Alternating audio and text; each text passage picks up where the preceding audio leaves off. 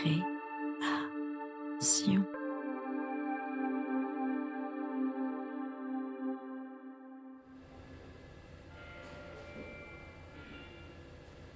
Il est grand, plutôt maigre. Sa chevelure épaisse et dense lui donne une allure féminine quand il se tourne pour regarder le cadran. Il est l'homme qui attend. Ses grandes mains fines palpent son jean de mauvaise qualité, effiloché aux chevilles comme des cheveux éparses. La large veste verte et mauve qu'il porte jure avec les rougeurs de son visage, lui-même clairsemé de quelques poils mal rasés. Sa bouche sèche et craquelée rappelle les gigantesques fissures du désert d'Arizona. Hakim est l'homme qui attend.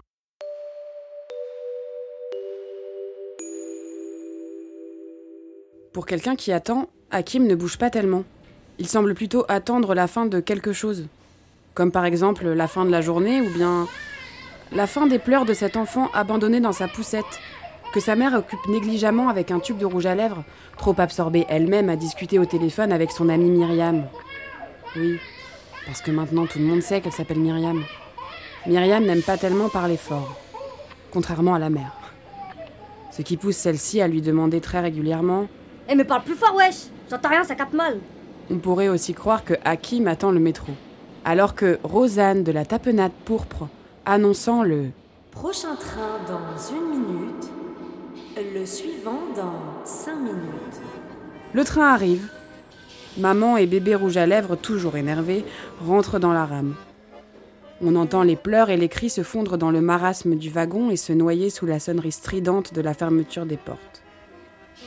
À ce moment, une jeune femme brune regarde par la fenêtre dans la direction d'Hakim d'un air las et désabusé.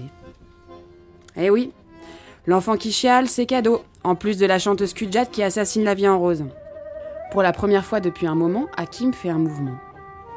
Le mouvement ultime qui sortira son téléphone portable de sa poche, interrompant la sonnerie monophonique Mission Impossible de son cellulaire. « Ok, j'attends.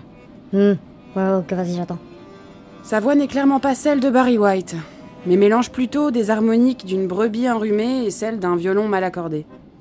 2 minutes et 42 secondes et 57 centièmes après la fin du coup de téléphone d'Hakim à son interlocuteur inconnu, arrive sur le quai maman bis et bébé fâché du même numéro. Même jeu. Bébé pleure pour une raison qui semble similaire à celle de son prédécesseur.